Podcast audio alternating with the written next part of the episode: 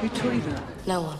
You're listening to the Gator Sports Podcast with your host, Zach Abolverdi Coming in hot. and Graham Hall. Jumping. Coming smooth. Jumping. And the bass gets jumping. Brought to you by the Gainesville Sun and Gatorsports.com.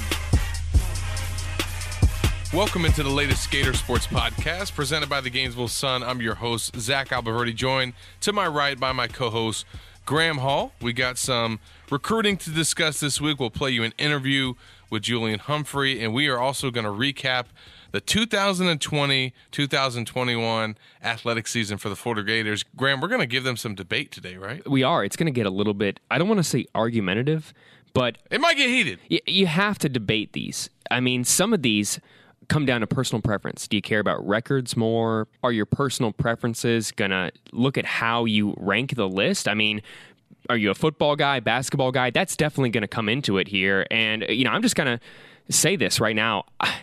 I've got my own number one. I, you read me your list earlier. I got to tell you, mine's a little bit different than yours at the top, although I do respect yours. But we'll get into that a little bit later here. We will get into that, and we are going to get into name, image, and likeness now because you heard uh, me mention that I'm going to play an interview with Julian Humphrey, the highest rated pledge in Florida's 2022 class. He was on campus last weekend, making an official visit, one of seven out of state visitors, four guys from Texas and three from Georgia. And he was in town certainly with his recruiting cap on and had some good things to say about the Gators that really didn't make it into my story, uh, which you'll hear in this interview from him. But what I focused my piece on, Graham, was NIL and why it was such a big deal for him and what the Gators have done to really sell him on being able to brand himself at the next level and that they're kind of the perfect school to set him up for success with the social media following and really savvy smarts that he has when it comes to uh, already creating a logo for himself. And that's what got this conversation started. Uh, but if you didn't see the story this week at Gatorsports.com, Florida's top rated pledge, Julian Humphrey, is not just a elite recruit. He's an elite social media star. This kid has 1.3 million followers on TikTok. I had to double take when I saw it myself, Graham. I don't get that. Are you on TikTok? Absolutely not. I'm not on TikTok. So we're I feel old. we're missing out. I'm on most of the platforms. I got a Snapchat. Dude, I'm I'm I'm barely on Facebook. I'm barely on Instagram.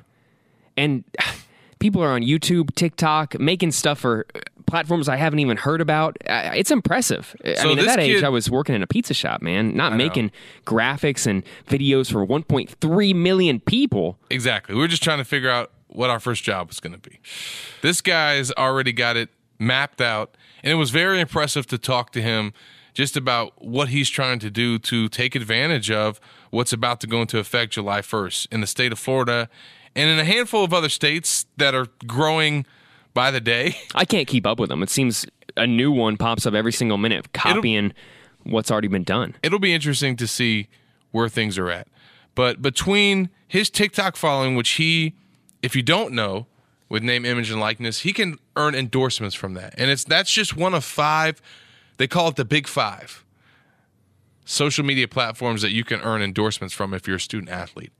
You got TikTok, you got Twitter, Instagram, YouTube, and Snapchat. Those are the platforms where they can monetize their followings and actually get some endorsements. And then obviously you have off the field things like autograph signings and, and different sponsorship deals that they can do. But you can also sell merchandise, right? You can brand yourself and make an online store where you sell your own hats and shirts and hoodies. And that's what Humphrey has already figured out for himself. And three months ago, he sat down with his parents and created a logo based off of his nickname and the reference to a lockdown corner being on an island. And the logo and the shirt says Julio Island. It's a very nice logo. I definitely gave him props on it. But he's already predicting and hoping and planning that when he gets to UF and he's playing for DBU and he's starting as a corner at, at some point in his career, that if he makes a big play and gets on Sports Center, he's got a chance to sell some merch online. Not only that, his TikTok following will only continue to go through the roof, and every post that he generates is going to be able to uh, get him paid. What do you think, Graham, about seeing an athlete already kind of figuring this out and Florida having some plans in place to facilitate this? It's very ahead of the curve. I, I think that at this age, to be thinking about this down the line and actively taking steps is incredibly unique.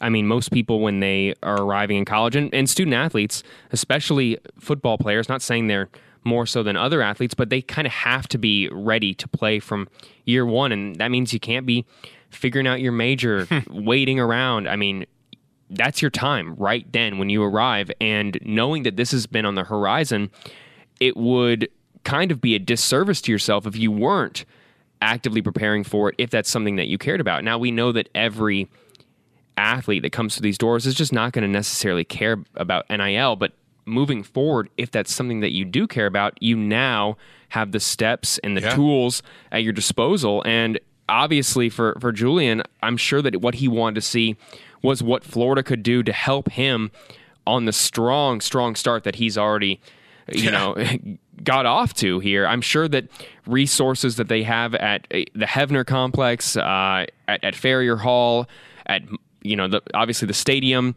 in the locker rooms. He wants to know if he can, you know, film videos at places like that. I'm sure that's stuff that he had questions for this coaching staff. Yeah, and also I think it was interesting to hear how he was uh, really impressed and I think felt just safeguarded by the fact that they're going to have advisors there that every deal that comes through for these athletes, they're going to be able to look at, make sure that it's not something that's going to harm them, that's going to hurt their brand, that is something that could get them scammed and to be able to to know that that's there, uh, but also that they're going to also create more opportunities for him than what he already has. Uh, it was just interesting to already hear that within the first two weeks.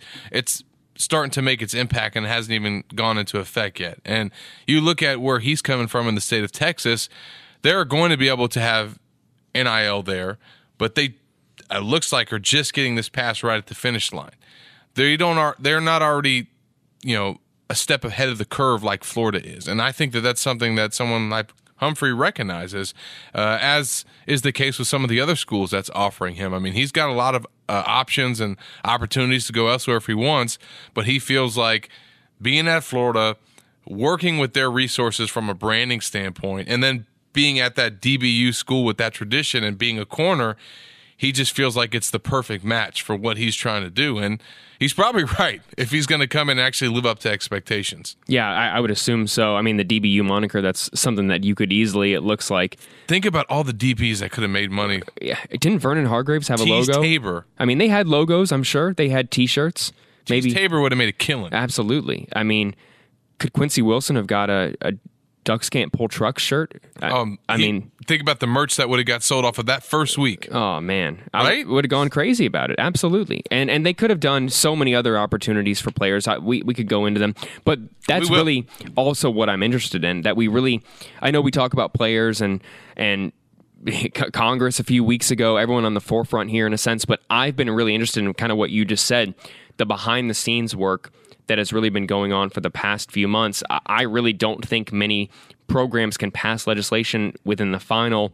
Obviously, I'm no expert here, but in the final deadline leading up to this, wanting to be done by July 1st and give those universities a reasonable chance to have something together to present to athletes in the next week, uh, that just doesn't seem super feasible to me right now. I mean, Scott Stricklin Florida's athletic director has talked repeatedly throughout the spring about steps that they were making behind the scenes. As you mentioned, people who could look over deals.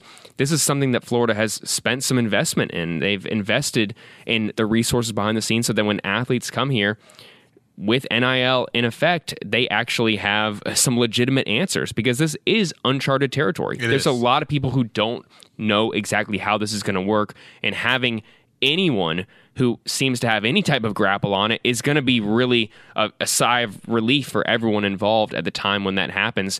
It, it's becoming more and more clear to me, Zach, that Congress is not going to pass NIL at the federal level. No. So you have to really pick and choose the state and look at each situation and see how long they have to be preparing for this, and Florida's been doing it for months. So I could clearly see why Humphrey is uh, looking at this as a, a positive right now. Yeah, and it's funny because obviously there's a lot of things if you're programmed to try and sell to student athletes, and you know from an SEC standpoint and from football, we all know that it's about wins and losses and championships, and then also fancy football facilities and all the other different amenities and traditions, what have you. Well, this is another thing that you can add to the bucket list. That if if, if you are well positioned to be able to help a player like this uh, market himself, you're going to have be in a better position to land that prospect. And I think we're just going to see it become bigger and more prevalent. And and Florida is already set up for success. And it was cool to hear Humphrey. Uh, talk about all this. You'll hear that interview uh, here in a moment. I do want to mention that you know, wrapping up the first half of June, he was one of seven official visitors that weekend and then 11 for the week. So that put them at 24 official visitors for the first two weeks of June. That's the best two week stretch that they've had under Dan Mullen since he's been here in his fourth year. The only thing that comes close is in the 2019 cycle, they had 20 guys visit in a span of two weeks during December 2018, including the nation's number one recruit, Kayvon Thibodeaux. But you're not going to see any commitments right now, as we talked about last week, because especially from some of the highly rated guys. But to make this type of splash, to be able to sell NIL first and before some of the other schools, uh, I think this is going to pay dividends when we look back, you know, months down the road to see how this 22 class plays out. So uh, it, it, was very impressive. You'll hear Humphrey talk about his visit uh, now as, as we go to this break. But before we do that, Graham, real quick, we mentioned some of the former players that could have capitalized on NIL. Who would you say is your pick for the guy that's going to be able to capitalize on it the most this year on the current Florida football team? Man, that's kind of a tough one. I I would hope that it, they also have been kind of planning this out. Yes. Getting those social media accounts in order. And going through a quick perusal of them earlier, I mean, I, I went through Instagram. Jacob Copeland has, you know, 55,000 followers and 33,000 on Twitter. That's, so that's, a, that's insane. That's got to be chunk. one of them. But I'm going to go with Princely Umanmielen. All because right. Y'all heard that. He got it right. Because I hope I got it right. If I didn't, hit me up. Let me know how to say it.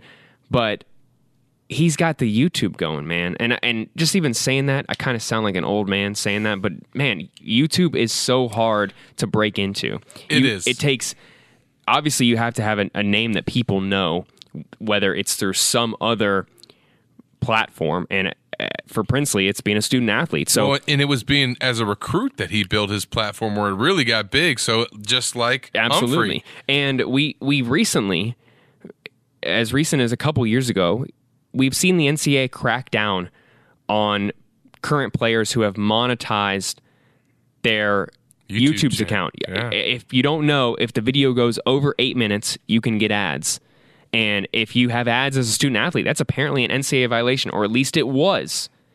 Now, July 1st, you'll be able to make money off YouTube. And someone like Princely, who already has, what, 13 and a half thousand followers and, and a, a a vibrant Twitter account. Yeah. And having it all work together in sync. I haven't even looked at his Instagram. I, that could be someone who, you know, goes back to YouTube. I could easily see that. Yeah. I mean, you look at his last uh, post that he had.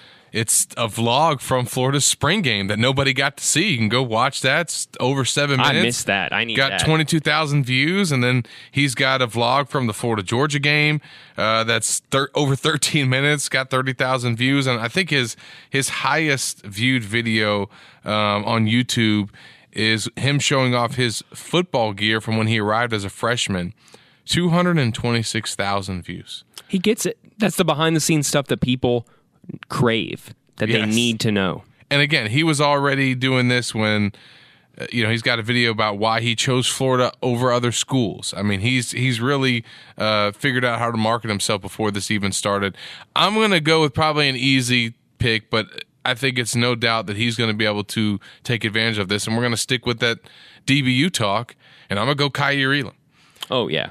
Not just because he's one of the best returning players and will probably uh, be a guy that goes first round this year, earns potentially first team All SEC selection again, but you're looking at someone who has the name and the backing and the family and the father that's going to know how to take advantage of NIL and market himself and his name, especially potentially getting ready for the NFL draft if he has a good enough junior season. So I really think that Kaiir Elam with his dad, Abe Elam, and certainly knowing what his uncle Matt Elam went through as well at the professional level and with marketing and all that stuff. I think that he's a guy that's going to make some smart decisions and, and, put himself in position to even make his brand grow more before he potentially gets ready for a jump to the NFL. We're going to jump to this break when we come back on the other side. We're going to play you the interview as promised with Julian Humphrey. I basically just wrote about his TikTok account and how he's about to make a killing off of that with NIL. But on this interview, you will get the full talk about what he liked in Gainesville, his time with the coaches. And the first question that he answers is me asking about Kaiir Elam, who was his official host, and how that Ooh. was, what he thought about him, and what his message to him was in Gainesville. We'll be right back after this break. Mm-hmm.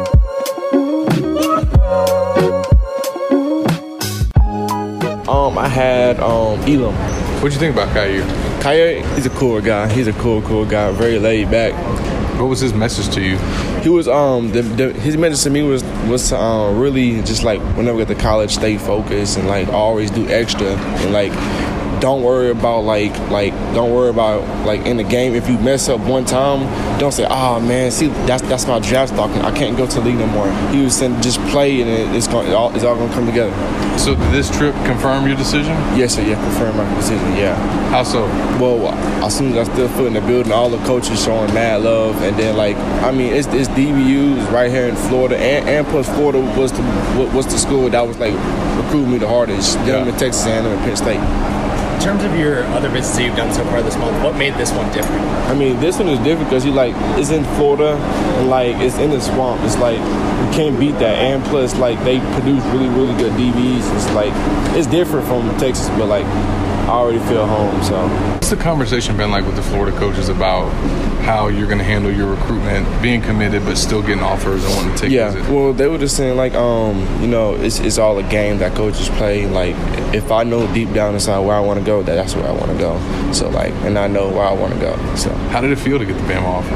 I mean, you know, it's you know, it's like every kid's dream off. But like, I mean, when I got it, I was like, oh, okay, because like it's Nick Saban telling me in my face that he wants me and that like I'll play my game after Patrick Surtain. I mean, I was like, whoa, like I, I didn't know that he like started me like that, but like I mean, it, it, it, it didn't like, oh my gosh, dang, I want to go there now. Nah, I ain't yeah. do that. And is it because, like you said, Florida had been on you for so long? Yeah, just... yeah, Florida has been on me. I've been talking to Coach Mullen and Coach Jules almost every single day, FaceTime them, getting to know them, and everything. It was great. Coach Jules, hanging out with him in person was amazing. Amazing. Like he, the same way on the phone. Funny guy. He knows what he's doing, and like he has like tons of experience. He was so he would go on my film and he would play one of my plays, and then like he'll relate it to one of his plays. I gotta ask you about this, man. Talk to me about the logo. The Julio Island. Yeah. Oh. I mean, the Julio Island is, is kind of like, I mean, it, it, was like, at first it, it was like a big thing, but now it's a big thing. It's like Julio Island. Julio, my nickname. Yeah, I mean, like, and so, Island DB. DBU. So when did you come up with this logo? My, um, me and my parents designed it, and then we just thought of it, like, okay, we're going to go with it. How long ago was this you think it was? Um, this is like, what, three months ago? We designed it? Yeah. When you came up with it, were you thinking name, image, and likeness? Yeah, for sure. Because if I have if I have over a million uh, like people watching me every single day, I can for sure put this out. What did Florida say to you about name, image, and likeness, and being able to take advantage of something like that? They were saying that um, they're going to be the first school to um, to be allowed to have it, and, um, and he was saying that they got they got people like they got um, advisors to like help you and like if people want to give you like a contract or something with like Jordan or Nike or Adidas it would go through them just to make sure that that is real and you don't get scammed.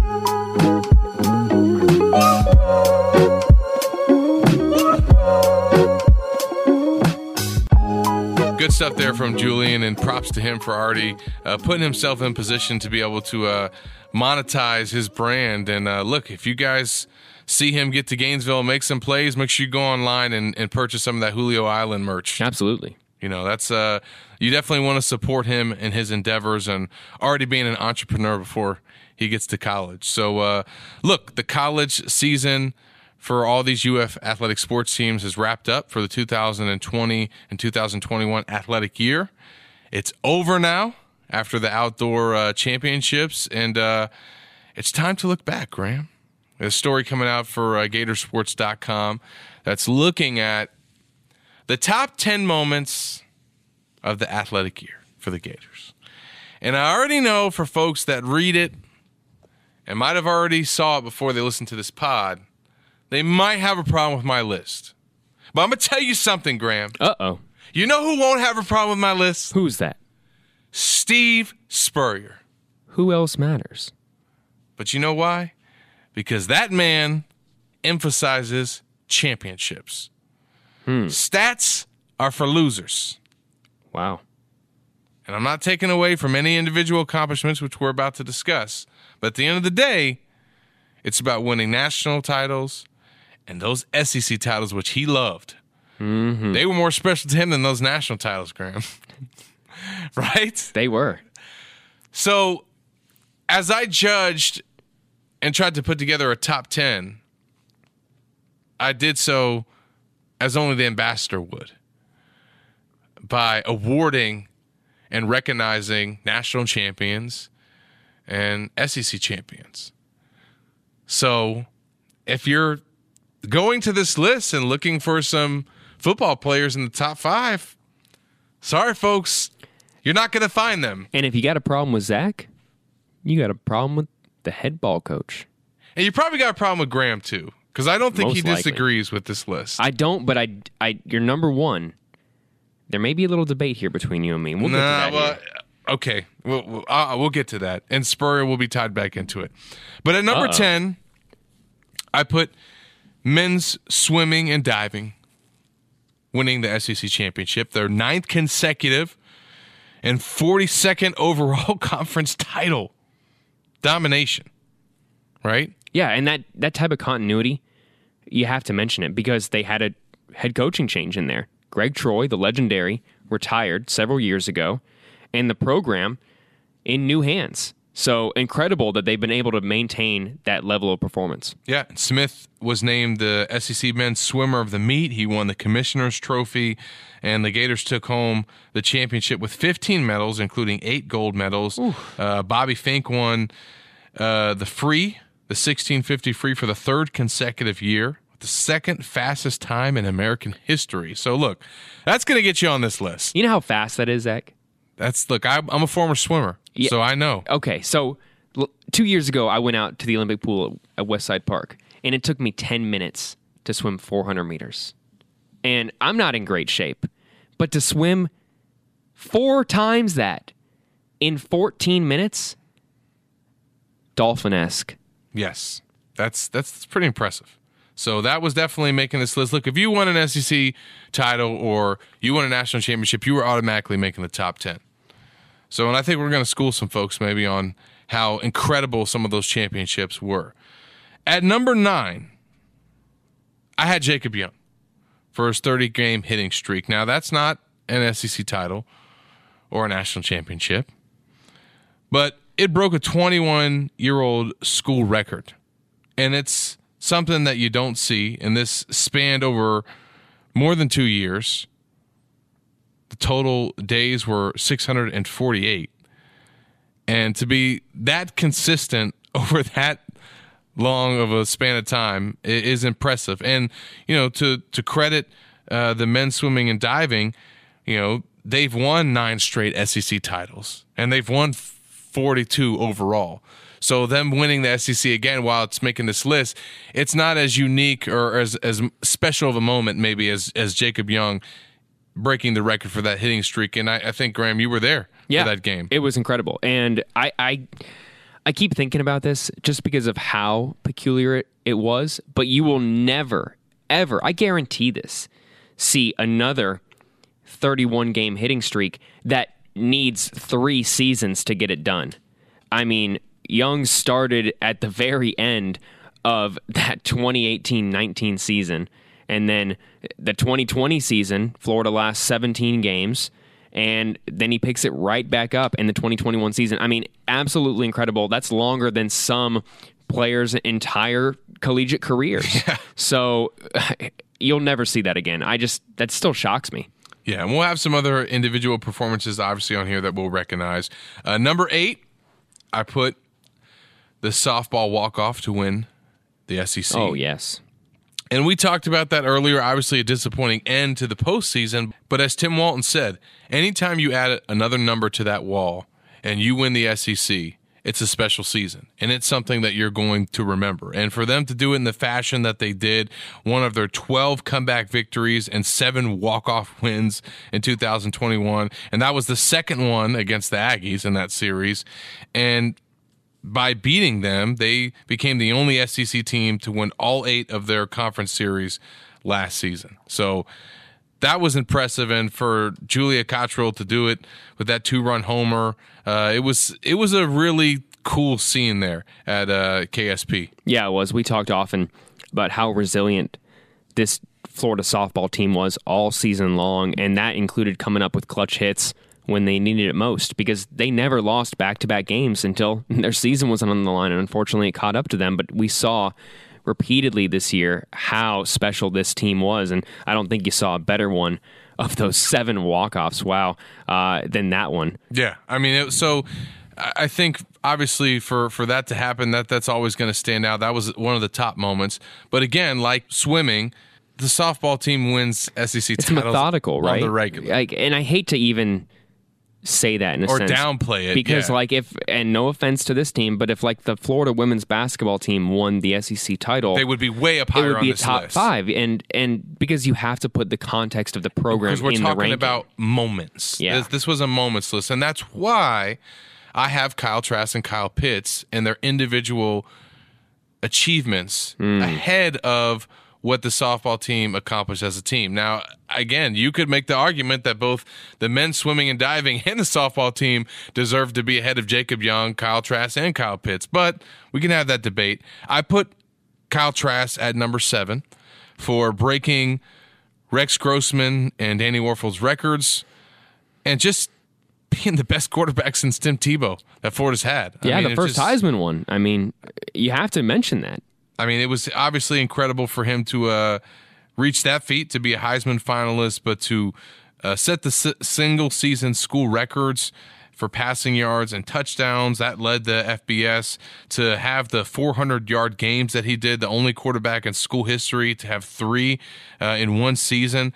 He threw for 474 yards twice during the 2020 campaign. Uh, just uh, the only person that he's behind was Tim Tebow for the best uh, single game mark. So just an incredible year from Kyle Trask. He also set the SEC record uh, with six straight four touchdown games to start the season. So um, that certainly was a top moment. I know that there are some people who are going to take issue with this one. I mean, football focused Florida fans are abundant. I'm not trying to, I'm just calling it like it is. And I think that anytime you get included in the talks of Rex Grossman, Danny Wuerffel, Tim Tebow, and break two of those records in the same season, many people will say you have a chance to have an argument as a top five Florida Gators quarterback of all time.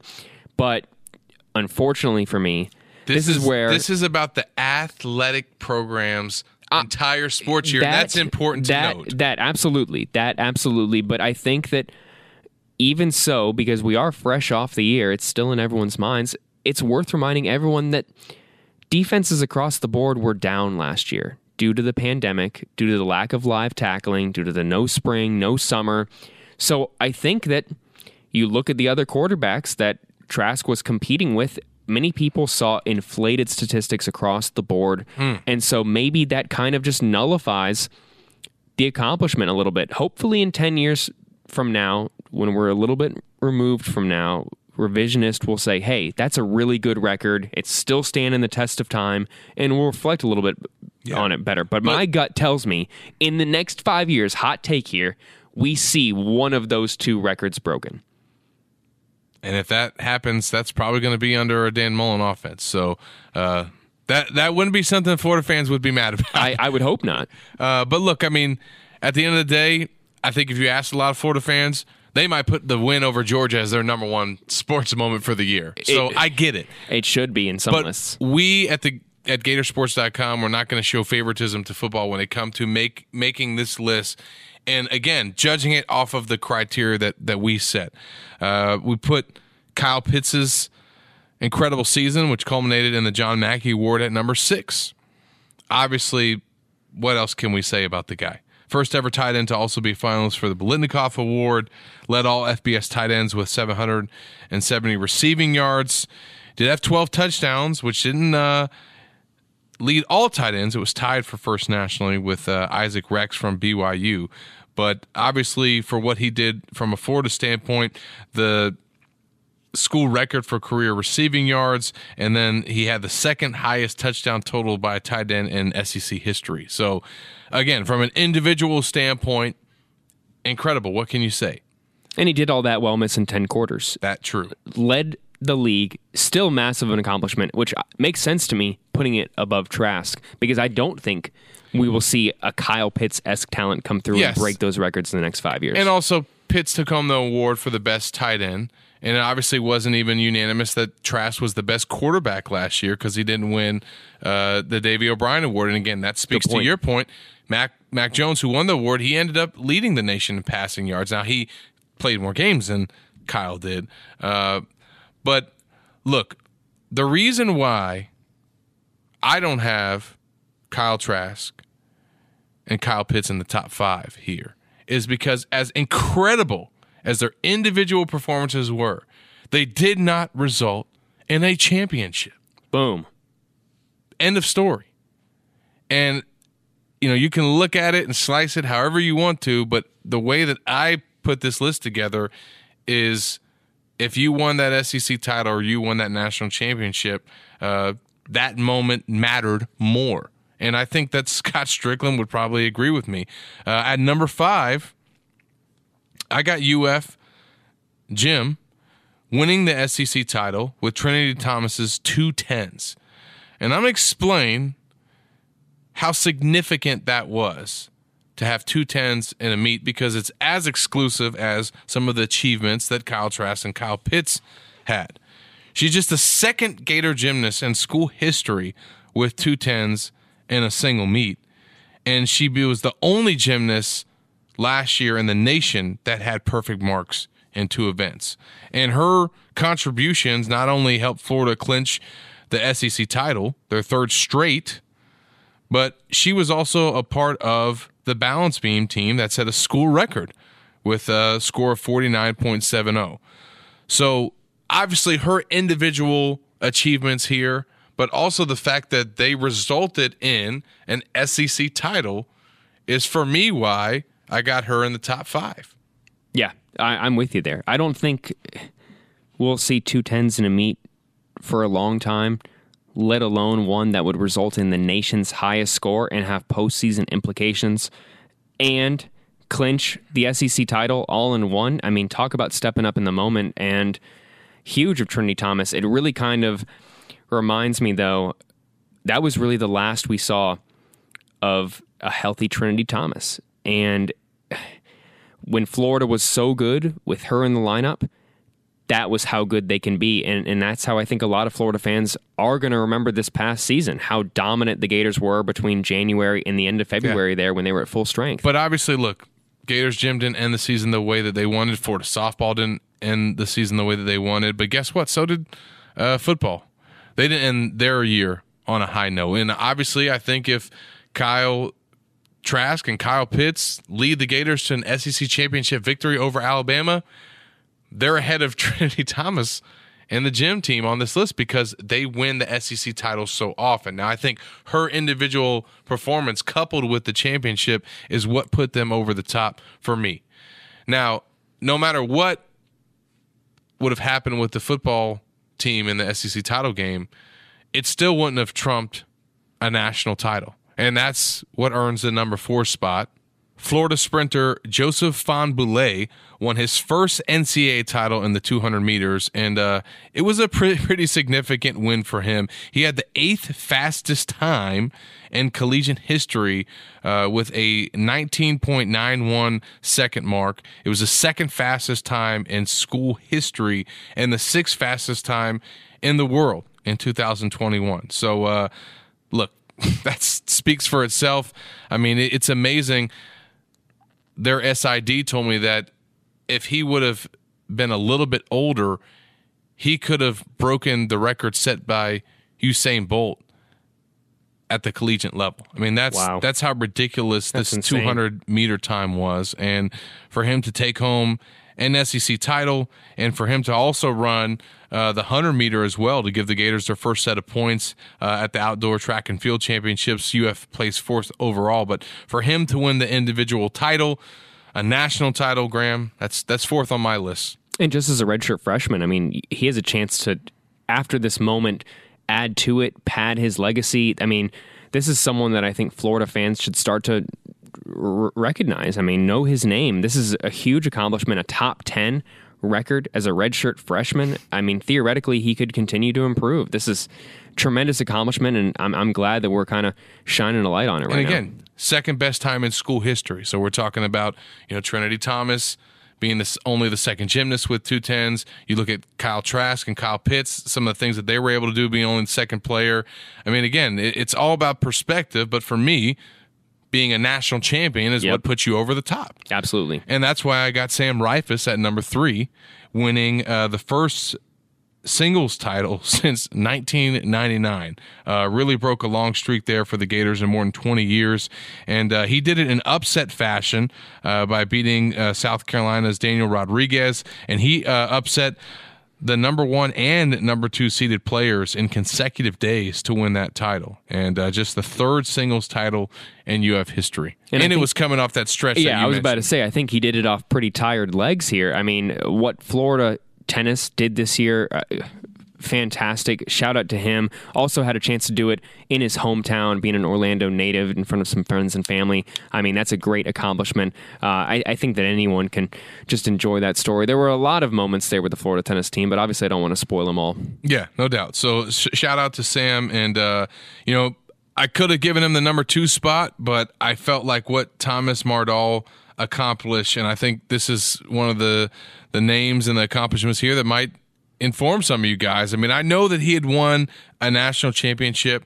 I didn't realize how significant it was, and it wasn't just one, but two national championships. His first ever indoors, first ever outdoors that he took home and became the third best weight thrower in collegiate history at the NCAA Indoor Championships.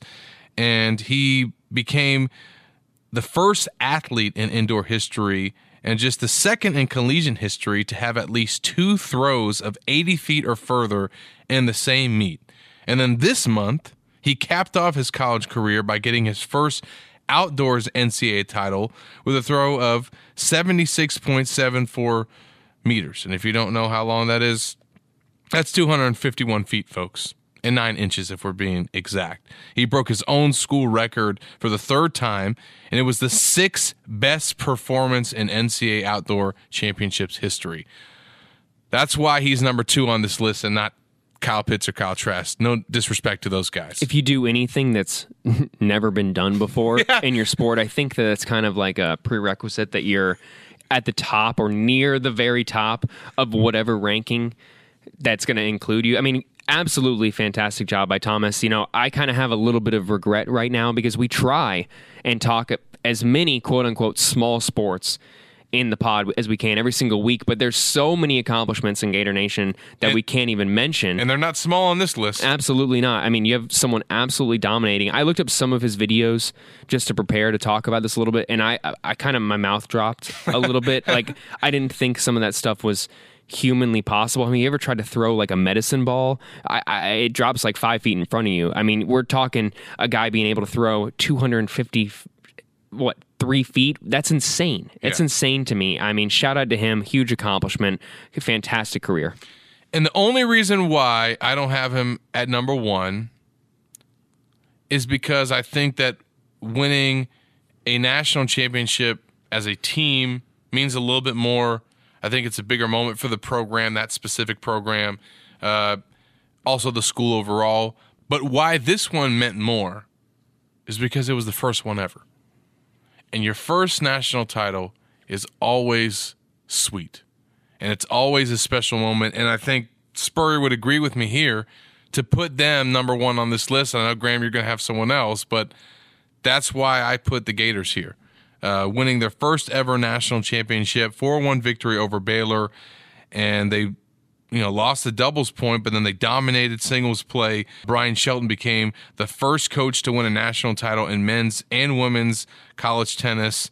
And uh, that was the 42nd national title for UF Athletics. So, uh, just an incredible moment. We, we recapped it on the show, but like I said, some Florida fans would put that win over Georgia number one on this list, or, or, or maybe some of those moments from Trask and Pitts. But at the end of the day, you do something like this and win your first ever national championship, it deserves the top spot in my book. Well, obviously, my number one is getting Demarkus Bowman from the transfer portal. no, I waver between the Florida men's tennis team and Thomas for number one. What I thought, just because of, I mean, capping off your career, the way you do that, Yeah. I thought that was tremendous. But the more There's I an thought about argument it, there it. absolutely is. I, I do still stand by that. But the more I thought about it, I'm with you with the men's tennis team. I thought it'd be more of an argument here, but I was thinking about this more as we talked, and I don't even think you fully went into the over emotion of it. Yeah, because like when he when Thomas wins it, it's just him celebrating. Obviously, as his teammates, but when they win a, a championship Yeah. as a tennis team, that's everyone. But then the Bryan and the Ben connection. Yes. Of the father and son, the son, Ben Shelton, clutching out the final point to win the championship and make his father put his father in esteemed company, the only Division One coach to win men's and women's tennis championships. exclusive. I mean, dude, this is Hollywood esque. I, I better see some type of movie about this. I don't know if tennis movies are like a massive thing or not, but they absolutely should be. I saw the one McEnroe v. Borg a few years ago. It's on HBO. Check it out if you haven't. Make some tennis movies. I would absolutely watch this. It's a fantastic story. Shout out to Florida for what they did. Shout out to Sam Riffice for turning around with tired legs and then winning a national championship uh, of his own in the individual singles. Huge year for this men's tennis team. It was, and that's why they own uh, two of the top three spots. And that was our list at Gatorsports.com and truly Gatorsports.com because we gave props to every single one of them. You might not like the lists, you might not disagree with all the rankings, you might have some lower or higher. Uh, but at the end of the day, no matter what, all these teams and these individual athletes uh, made the orange and blue proud, and I think uh, made for a great athletic year, and I think one that we all, as media members, and certainly you guys as fans, were happy to have coming off the pandemic. I thought you were about to drop like a hot bar. Like you may not like the list, but you better respect the list. I was, I was waiting for that because like this is a good list. I'm, can you think of many others that are actually outside of like individual plays? I can't. I, I racked my brain and and these are them. But once again, only at Florida, the everything school, can you put together a list like this. Mm-hmm. Each and every year. I mean, we, we were able to pull from all these different sports and didn't even hit every single one of them either. Yeah, we could have gone a little bit farther. So, shouts out to all those teams, coaches, and players, and certainly the fans that followed throughout the year. Uh, it was fun covering all of that at Gatorsports.com. And uh, Graham, I appreciate the help on this list as well as we were brainstorming and trying to figure out how to rank them. I enjoyed putting it together as I enjoyed putting this podcast together. Uh, thanks to Julian Humphrey for his time. Hope you guys enjoyed that. We'll be back next week to what else? Talk recruiting and all the visits happening here in Gainesville. For Graham Hall, I'm Zach Abolverdi.